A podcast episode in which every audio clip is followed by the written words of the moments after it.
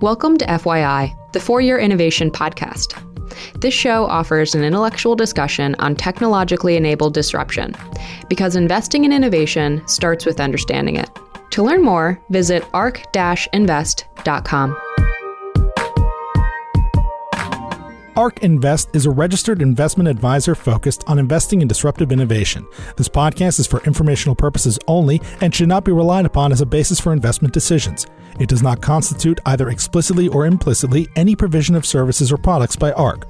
All statements made regarding companies or securities are strictly beliefs and points of view held by ARK or podcast guests and are not endorsements or recommendations by ARK to buy, sell, or hold any security. Clients of ARK Investment Management may maintain positions in the securities discussed in this podcast. Hello and welcome to F Y I, ARK's four-year innovation podcast. Today, we're extremely happy to welcome Kimbal Musk to the show. Uh, thanks for being here, Kimbal. Thanks for having me. Really excited to be on the show. So I think a, a good way to start for our listeners who aren't as familiar with you or your background, I think you have a lot of uh, varied experience and expertise across entrepreneurship and philanthropy. What gets you most excited and, and how are you spending your time these days? I love what Big Green does from the justice side of things. My, I've been very fortunate to have success in business that enables me to, to dedicate a large part of my life to food justice, which I believe is it's an area that I know well. I've been in the restaurant business for twenty years. I have an urban farming company, and I know how difficult it is in those food de- deserts. We've worked in the most toughest neighborhoods of Memphis or Detroit, Atlanta, and uh, being able to go in and, and educate kids about real food, help local nonprofits uh, through the DAO, which I know we'll talk about, uh, empower them to to do their work. I would say that that's uh, it's probably my favorite thing I'm doing right now. You mentioned Big, Big Green. We would love to, can I, if you could spend time explaining what, what the mission behind Big Green is and, and the problem that it is trying to solve around kind of growing food. You bet. So, so Big Green, we believe that growing food changes lives. It fundamentally changes your connection to nutrition security. If you're able to grow your own food, you you, you just have a di- different way of thinking when it comes to um, your access to food, your psychological connection. It also is really good for mental health. Going out and growing in your in your backyard or, or growing in your school or in your community garden, it it helps you uh, helps you with some of those. Uh, uh, frankly, not just the downs, even the ups, just to kind of calm your calm yourself, gets you out into nature. And when you're growing food, it also opens your eyes up to the weather uh, change, the weather volatility that comes from climate change. So for us at Big Green, growing food changes lives. And uh, we do it in three ways. We do it direct granting to teachers to help them uh, teach in their, in their garden. We also do a home garden grants. So we work with nonprofits to help install home gardens. And recently, with uh, with your help uh, at ARK Invest, uh, we have formed a Big Green DAO about a year ago and are learning how to use Web three for philanthropy. So you kind of led into to what we want to talk about today, which is the DAO. Uh, but before we even jump into that, I, I would love to hear kind of from your experiences in philanthropy, like what are the, some of the challenges you've run into and, and why have you kind of gone down this path of pursuing an alternative means of administering uh, philanthropic operations? Yeah, I, I think that's a great place to start. You know, the, the challenges in philanthropy, and, and I look at it from two sides. I am a donor to many causes, uh, including food justice. And that perspective is very hard to get right because you want to do good things, but you're also challenged with the fact that, uh, for example, if I wanted to support a nonprofit in Atlanta, it's, you know, it's three or four hours away by plane, and I've got to go spend time with that person. It's quite hard. And so what, what I did in the past was I would fund teachers directly that had gardens and schools because I because Big Green's history is building outdoor gardens and training teachers. I know what I'm doing. And I can say, okay, these are the teachers that need support. The money is usually two thousand dollars. Uh, it's a very manageable number. It's very similar to the uh, uh, you know, the female entrepreneurs in India where, where you do these microloans. This is a grant, but it really matters to these teachers.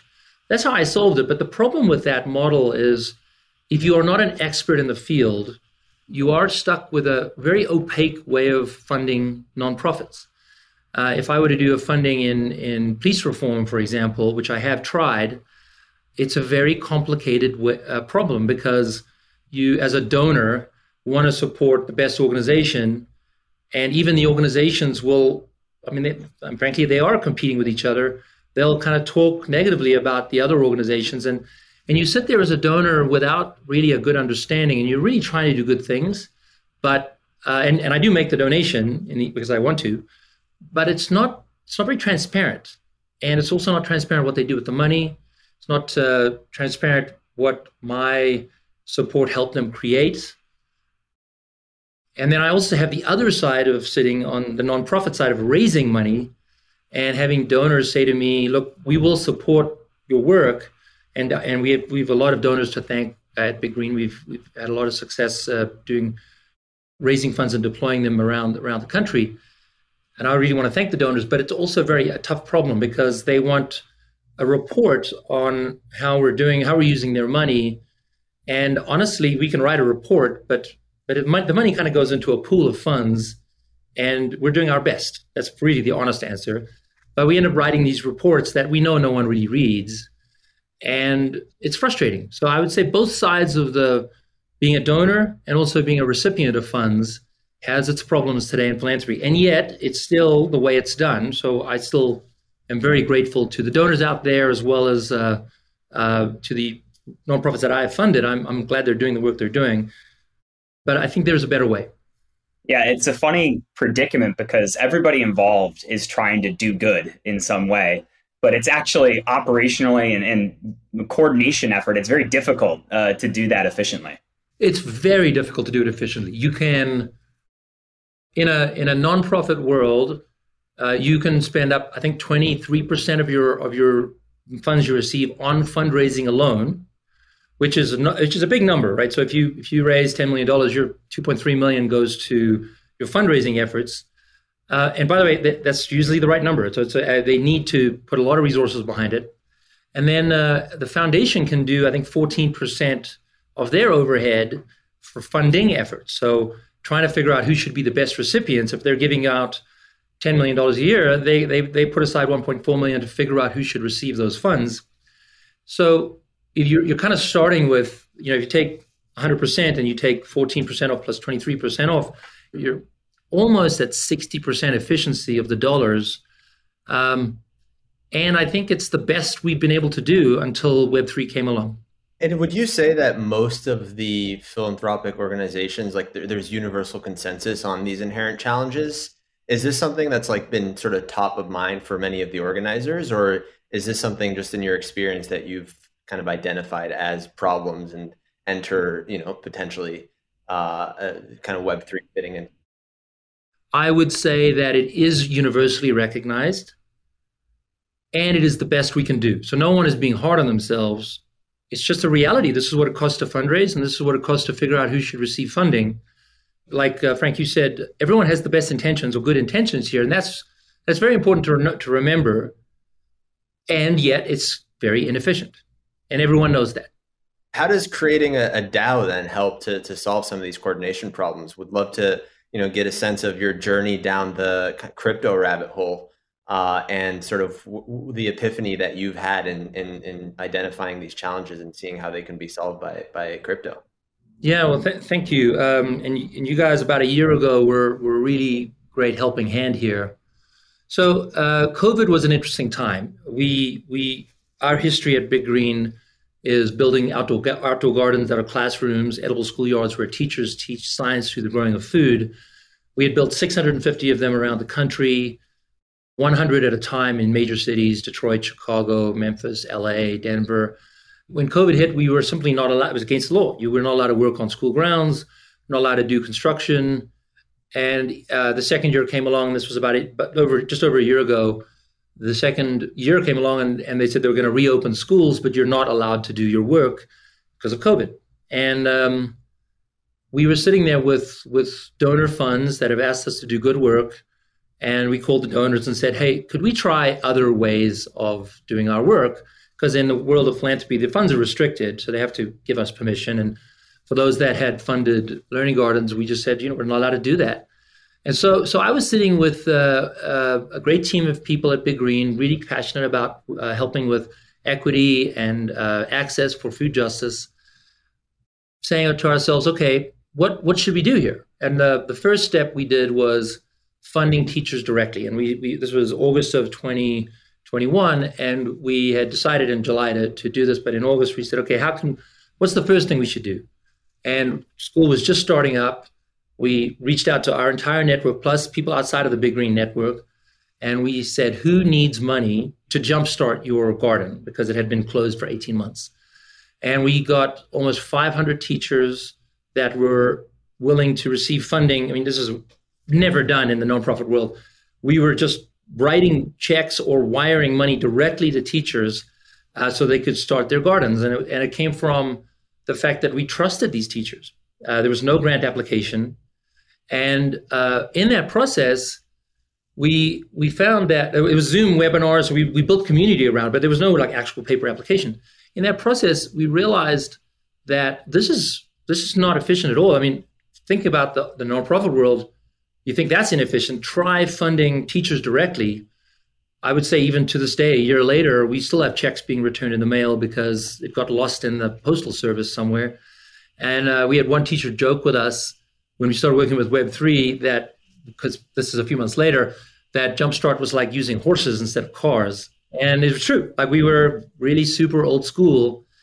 And I, at the same time, was uh, my eyes were being opened to Web three and this distributed governance that caught my eye. And I said, you know, these teachers we're funding are based all over the country. If we could have people located in those communities helping us choose the teachers, I think that would be pretty cool. I wonder if we could use the internet for that and use use a, use a very verified way to do it, because you're dealing with real money here. So so fraud would be would be a real concern, especially when you're dealing with do- donor dollars. You got to give them tax deductions. The last thing they want is to be in a headline where where people have misused their money. And so we started to play with that idea, and we realized in the process that we actually need much more engaged members of the DAO. So traditional DAO members, at least at the time, of traditional DAOs, a, a decentralized autonomous organization, were you know ten thousand people or even a million people, and uh, that really wasn't what we were looking for. We we we were looking for something that would, frankly, be pretty small and progressively grow over time.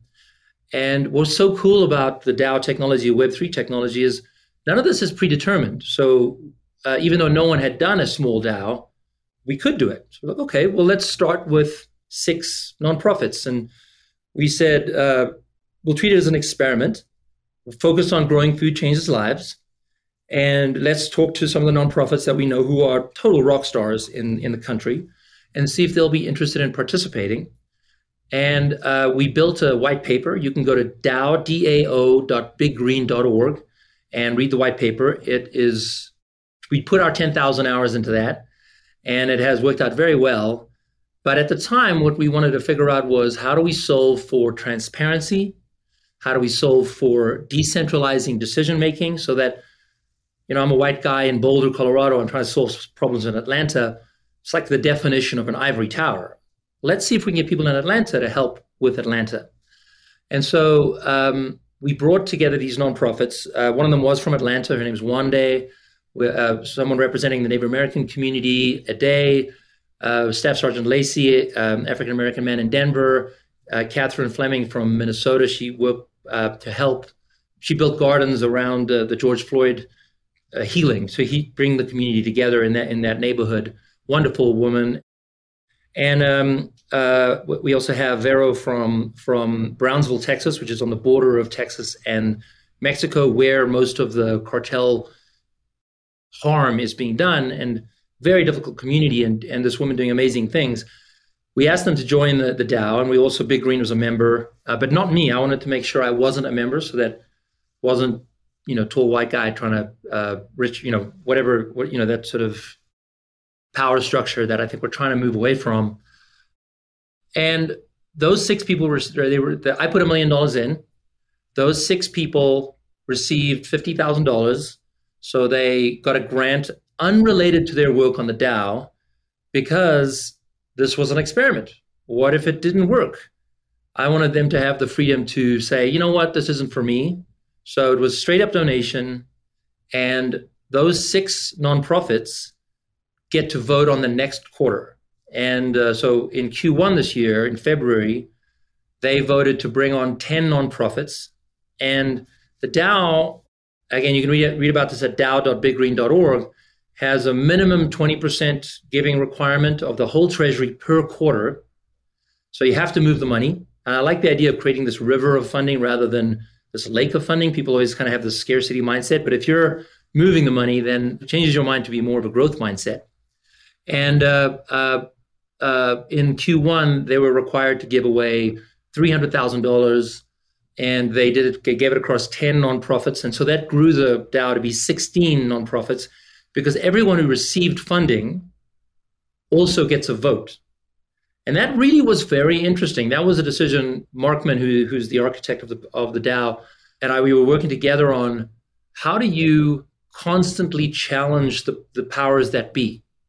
So if you start with six and then and then you let them give away money, well, actually, you're just concentrating power into those six.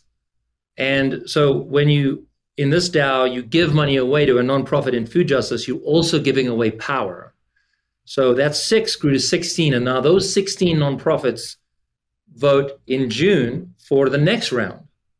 And they brought on thirty-seven nonprofits in June, uh, and they gave away about eight hundred thousand dollars. And the DAO can vote to give away a range of twenty to thirty percent of the treasury. And of course, at that point, we would have run out of money because I I had given only a million dollars.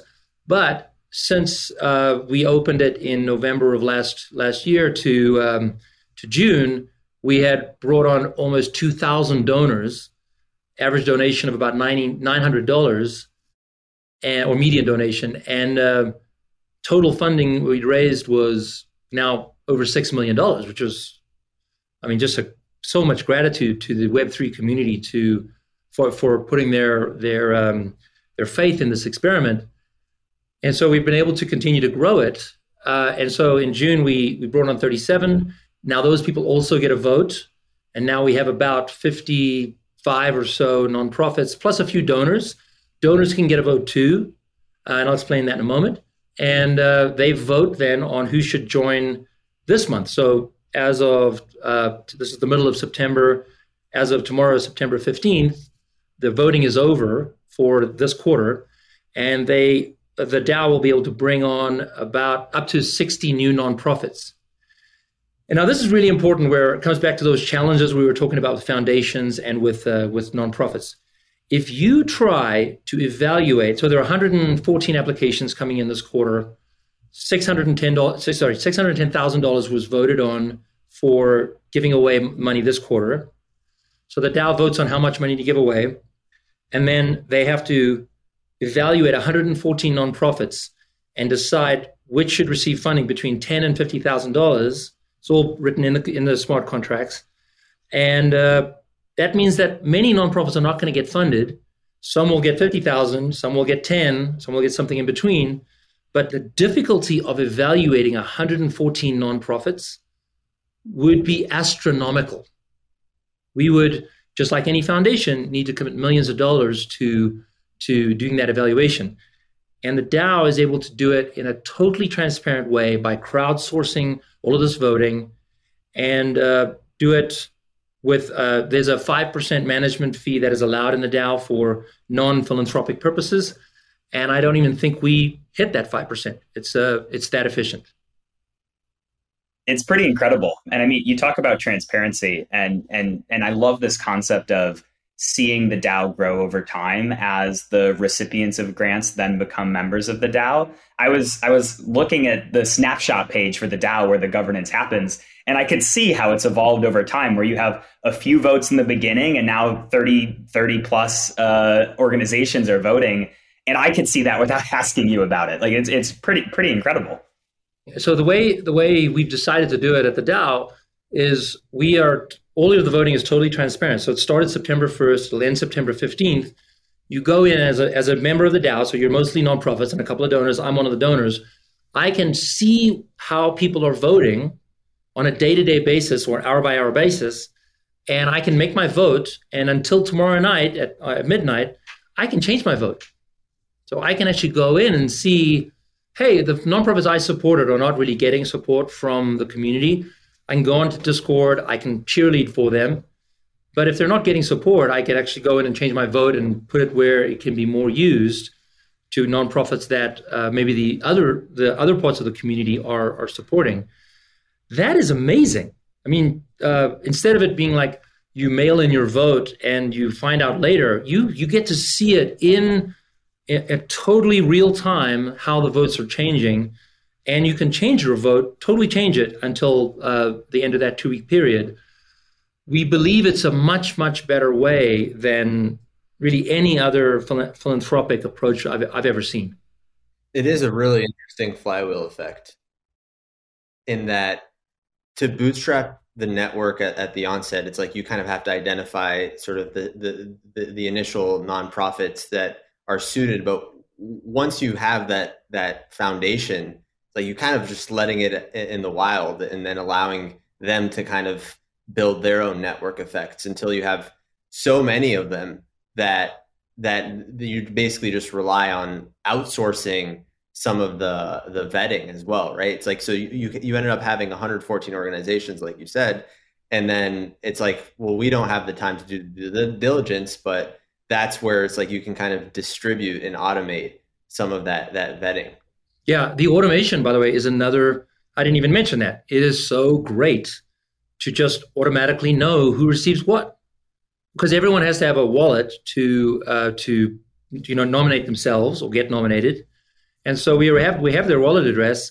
We we haven't used Web three funding just yet, but we are excited to use it, and and the main reason is just we're talking about nonprofits in in tough neighborhoods. They're being onboarded slowly into the Web three world, but it's a learning process. So for now, we're continuing to fund them with with dollars, but how exciting it's going to be when, but we still get the automation around the voting and who gets what and the whole thing. And you know it, you know it one second after midnight tomorrow night. It's not like, oh, there's some mystery and we open the black box in two months and we tell you who got what. As a recipient or as a donor, you can track along the whole thing and go into di- the Discord, by the way, has been such a surprisingly beautiful uh, benefit that that doesn't talk to the challenges of uh, foundations and nonprofits. It's an, a community of food justice nonprofits that are cheering each other on, that are bringing their trusted colleagues onto the DAO. That has been the superpower. If if if uh, nothing else comes of the DAO, the community itself is the most wonderful, beautiful thing I've ever seen in the nonprofit space. And I've been working in this space for twelve years. So you, you talked about yourself voting as a donor, and there's also the grant recipients who are part of the DAO. How does that dynamic work between giving a vote to both parties? And I'm also interested, has there been any contention in this relationship or, or, or things that you think are challenges that, that could go better in the future? I would actually say there were a lot of concerns before we went through a full year.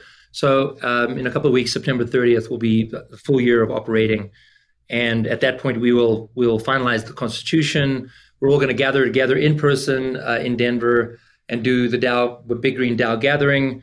Any major donors listening to this call interested in joining that gathering, we would love to extend an invite to uh, the ARK Invest community. It's going to basically be be be, be some, you know put into stone what what what this is going to be. But a year ago, when we were talking about giving donors voting, the nonprofits were were a little bit bummed about it. They were very excited to be in, invited to join the DAO. And then they said, oh, you're just one of those things where you kind of get us in there, and then the real power is going to go to the donors. And we were listening really carefully, and we said, okay, what if we don't give people a vote based on how much they donate? You have to give a minimum donation of one E T H, and you have to apply to be a donor, so two steps. But um, what if we only um, uh, gave gave uh, donor votes? Uh, to, you know, if you put in a million dollars and we have people get put more than that in, you still only got one vote. If you put in one E T H, you got one vote. And they were like, okay, that's interesting. They were worried about too many people wanting to vote. And I think over the year, we've had twenty uh, donors that are really excited to vote. And uh, that was another question. They were like, well, when we started, we have six nonprofits. We don't want to have seven or ten donors. We we wanted to keep the nonprofits to have the loudest voice. So that was another learning we had in the process. So we made an agreement that we use the golden ratio, which is at no point would, would more than about two thirds of the voting be be for donors. So there is a, a ceiling for donors. And it was things like that that helped build the trust uh, between nonprofits and the DAO. It is now a DAO, of course, so I don't even have to get to control the stuff. But once it's in, the, it's written down in the constitution, it'll be done. Uh, but, but you know, until September thirtieth, we have the freedom to make some changes, and so that's one of those changes we made. And donors will be able to donate from October first to December thirty-first. Anyone who wants to be a voter will then be able to apply. Uh, there is no minimum donation, but to to be a voter, you have to donate a minimum of one E T H, and um, Uh, when you donate, you'll get an opportunity to go. So go to dao dot big green dot org to make a donation. You'll have an opportunity to, to, to give your email address so that we can reach out to you. As uh, many people know, there's a lot of anonymity in um, in the world of uh, of Web three.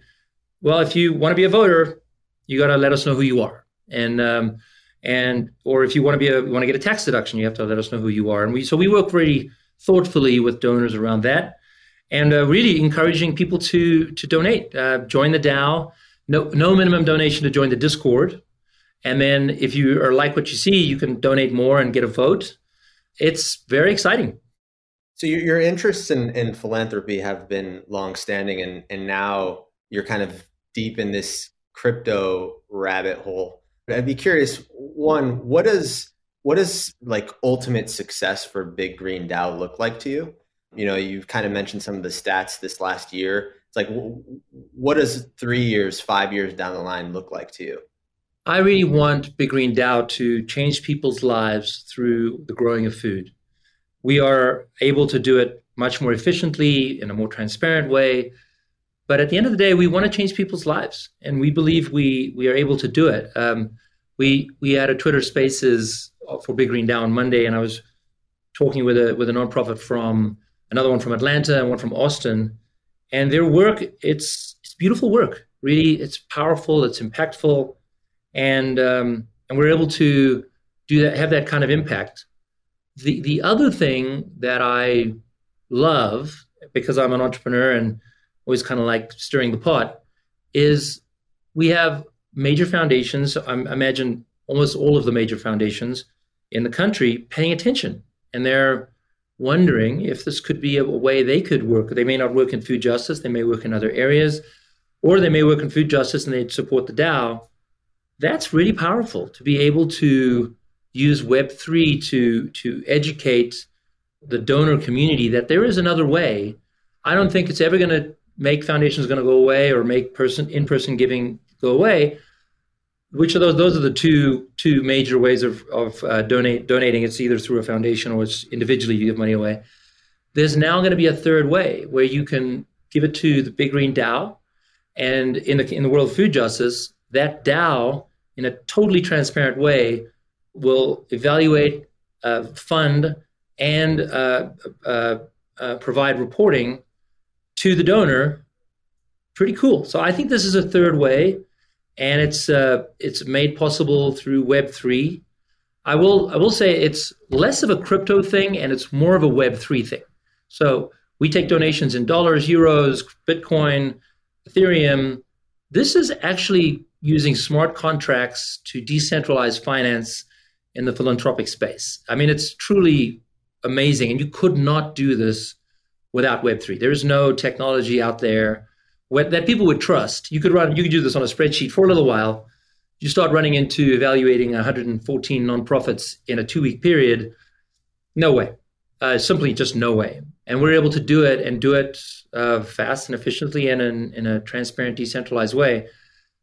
I think Web three has uh, so much potential. Yeah, I think you kind of made the tie to this being, in a way, decentralizing the finance of philanthropic giving. But in another way, you've you've kind of really carefully thought about making sure this isn't over-financialized. For example, a lot of other DAO tokens are transferable and people speculate on the value of voting rights for this protocol or another protocol. The Big Green DAO has non-transferable tokens. So you really need to commit to being in this for the power of voting explicitly, not for, I think this vote will be valuable in the future. Exactly. And I think that, you know, a year ago today, there was so much speculation in the space that I think it would have created a lot of unhealthy dynamics. I think actually if we were to do it today, where we don't have any plans to do it, I think it wouldn't be so bad. I think it would be more of a, I'm going to own this. It might be worth something more in the future. That'll add to my thinking instead of I'm going to buy this and sell it for one hundred x in two weeks. Like that wasn't healthy, especially in the philanthropic space. So what I do think we will, we're constantly working on at Big Green is we love the N F T world. How can we create art that, work with artists, of course, to, to create art that is valuable, that helps fund the Big Green DAO. That's cool. We're working on that. We haven't figured out what to do yet, but we are excited about that space. And we hope that people value that art. And and the more more valued it is, the more money will go to the DAO.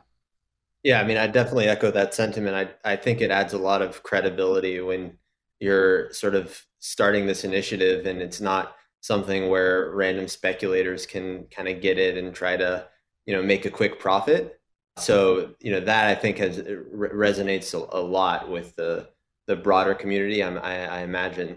You mentioned N F Ts a little bit. I, I'd be I'd be curious to get your sense on maybe broader crypto views and, and how they've changed over time, you know, maybe as a result of your experience with Big Green DAO, or even in reaction to the, the crypto community. You mentioned a, a vibrant Discord community, uh, but the, the markets, are, you know, the, the markets must be telling you something that a year or two years ago you may not have realized. You know, I think that actually I, I've just been around the block a few times. So I was around the internet when it first arrived and how much people, I remember uh, I was twenty-two maybe, and uh, I was sitting in the offices of the Toronto Star, which is a major newspaper, and they, they owned the Yellow Pages for Toronto. And uh, the, the, this is not a great story about this guy, but but he ended up becoming a friend and a partner later, so it ends well. But I'm sitting in the room with him and I'm saying to him, hey, you need to get on this internet thing because it's going to make your Yellow Pages business irrelevant. And I obviously was twenty-two. I wasn't good at saying it, but he was quite insulted. And, and he picked up the phone book, the Yellow Pages book, sorry, and he threw it at me. And he said, do you think you will ever replace this? And our company was, we built maps in all directions with the Yellow Pages. And within two years, his business had evaporated. And uh, and he became our partner, actually. So it ended well. But my, my thinking around this stuff is, are you solving a problem for normal humans? And in the case of our Big Green DAO, we're solving a problem. We're bringing transparency. We're bringing um, the knowledge of the front lines into our into our decision-making, decentralizing it, you know, really hitting some hardcore pain points. And you can't do it without Web three. But in the internet days, there were plenty of players out there trying to use the internet to solve every problem on the planet.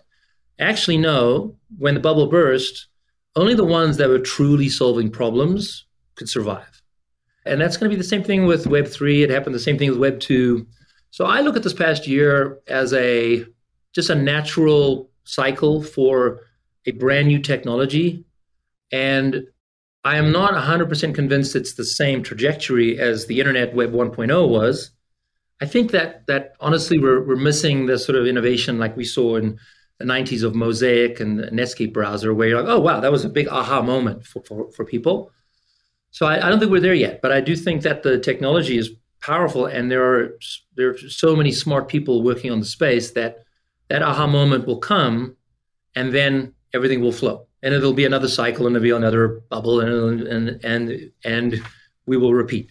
I love your support of Tesla over the years. And then we saw that same cycle. We saw it in electric cars. Every few years, there'd be another bubble. And then um, we would benefit from it, but then come down with, with, with bubble bursting. And then we would just constantly be focused on building a great product, and a product people wanted to use, wanted to drive. And uh, you guys supported that. I know what, I know you guys know that as well. Yeah, you bring up an interesting point, which is what the the status quo says uh, when there's disruption kind of on, uh, coming coming around the corner from behind them. Is there is there anybody in your kind of peer group of uh, in the philanthropic giving business that was throwing the Yellow Pages at you, saying this is never going to work, or are they are they kind of blown away by the success? What is the what is the perception of Big Green DAO? Actually, I will say we we made a very good decision in the early days to call it an experiment. And I think that that wasn't because of the bubble side of things, but it really helped us when the bubble burst, because we had a very humble way of saying, hey, we're trying to do something different here. We are not convinced we know what we do, what we're doing, but we also know the problems really well. So those foundations that might have had a skeptical eye have not really thrown the yellow pages at me. You know, there've been more of a, I'm not sure if this will work, here are the reasons, da da da da. Frankly, they, they con- contributed to the white paper. So we were able to add their thinking. Um, one of the main main concerns, uh, which which has been solved, which is amazing, is nonprofits don't get along. And they're, the, the foundations would say to us, look, this is a cool idea. We've actually tried some of these giving circles before. And these nonprofits, they focus on their thing. And arguably, it's not a bad thing. They compete with each other, and they don't, they don't necessarily get along. What we've learned in the DAO, when you make the voting very transparent, when you give people power and you also explain to them that you are, this is how the power works, and you and we cannot take it away from you in the future, they, they do get along. They actually know how to connect very well with each other, because they're not competing with each other in the DAO. They are, they're collaborating, and there is, it's uh, trustless, this term that Web three is so well known for. They know exactly where they stand all the time. And um, and I think that that was one of the biggest concerns that we have solved for. I mean, today in our Discord, you know, we used to keep track of how many conversations are happening between nonprofits unrelated to the DAO. Like, they're just getting to know each other, and they're in Discord talking to each other. And we stopped tracking it because it's just overwhelming how much they, they connect with each other. And um, that is beautiful. So I would say that our approach of this being a um, humble experiment has helped us when the when the whole Web three universe cr- crashed. It has helped us with the traditional philanthropists. It's helped us with the nonprofits. Uh, humility goes a long way. Amen to that. I mean, definitely a noble initiative, and one that we're excited to keep following. Uh, and you know, I'm I'm sure that experiment is going to then be positioned much more as a, a grand success. It has been an extra, I got to be honest, I've been part of a lot of things, and this is great. This is uh, the, the, the success outcomes are so much better than I thought they would be. And there's, they're in areas that I didn't expect, like, like the community on the Discord. I just, we, we only created a Discord because we were told to. That's what Web three does. And we had no idea how powerful it would become.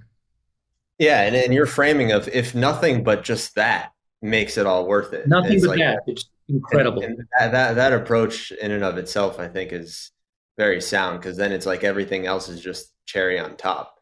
So, yeah, I mean, that that's amazing. Congratulations on on your success. And uh, and this this is definitely something we're excited to keep following. I know you, you mentioned a few times, but I, I want to make sure that our, our listeners are aware of how exactly they can learn more, how they can support uh, Big Green DAO, um, and uh, you know, m- maybe even join join the Discord as well. Well, definitely have them go to dao dot big green dot org, and it's dao dot big green dot org, and there they can learn a lot about the DAO. They can read the white paper. In the top right corner, they can donate. When they donate, they will uh, have the option to ask to join the Discord. Uh, and between October first and December thirty-first, they will be able to apply to vote for the for twenty twenty-three. And so what we're going to do is we're going to do funding rounds in Q one, Q two, and Q three, and then Q four will be a fundraising round, uh, quarter. And we'll, that is another innovation that we've learned in the DAO, because it's a DAO, right? So the DAO will actually do fundraising this quarter, and I I will help, but the DAO will do it. That is awesome. Well, like Yassine said, we look forward to seeing it, and it's been been great to catch up, and we wish you the most success. Uh, thanks for coming on the show, Kimbal. Thanks for having me. ARK believes that the information presented is accurate and was obtained from sources that ARK believes to be reliable. However, ARK does not guarantee the accuracy or completeness of any information, and such information may be subject to change without notice from ARK.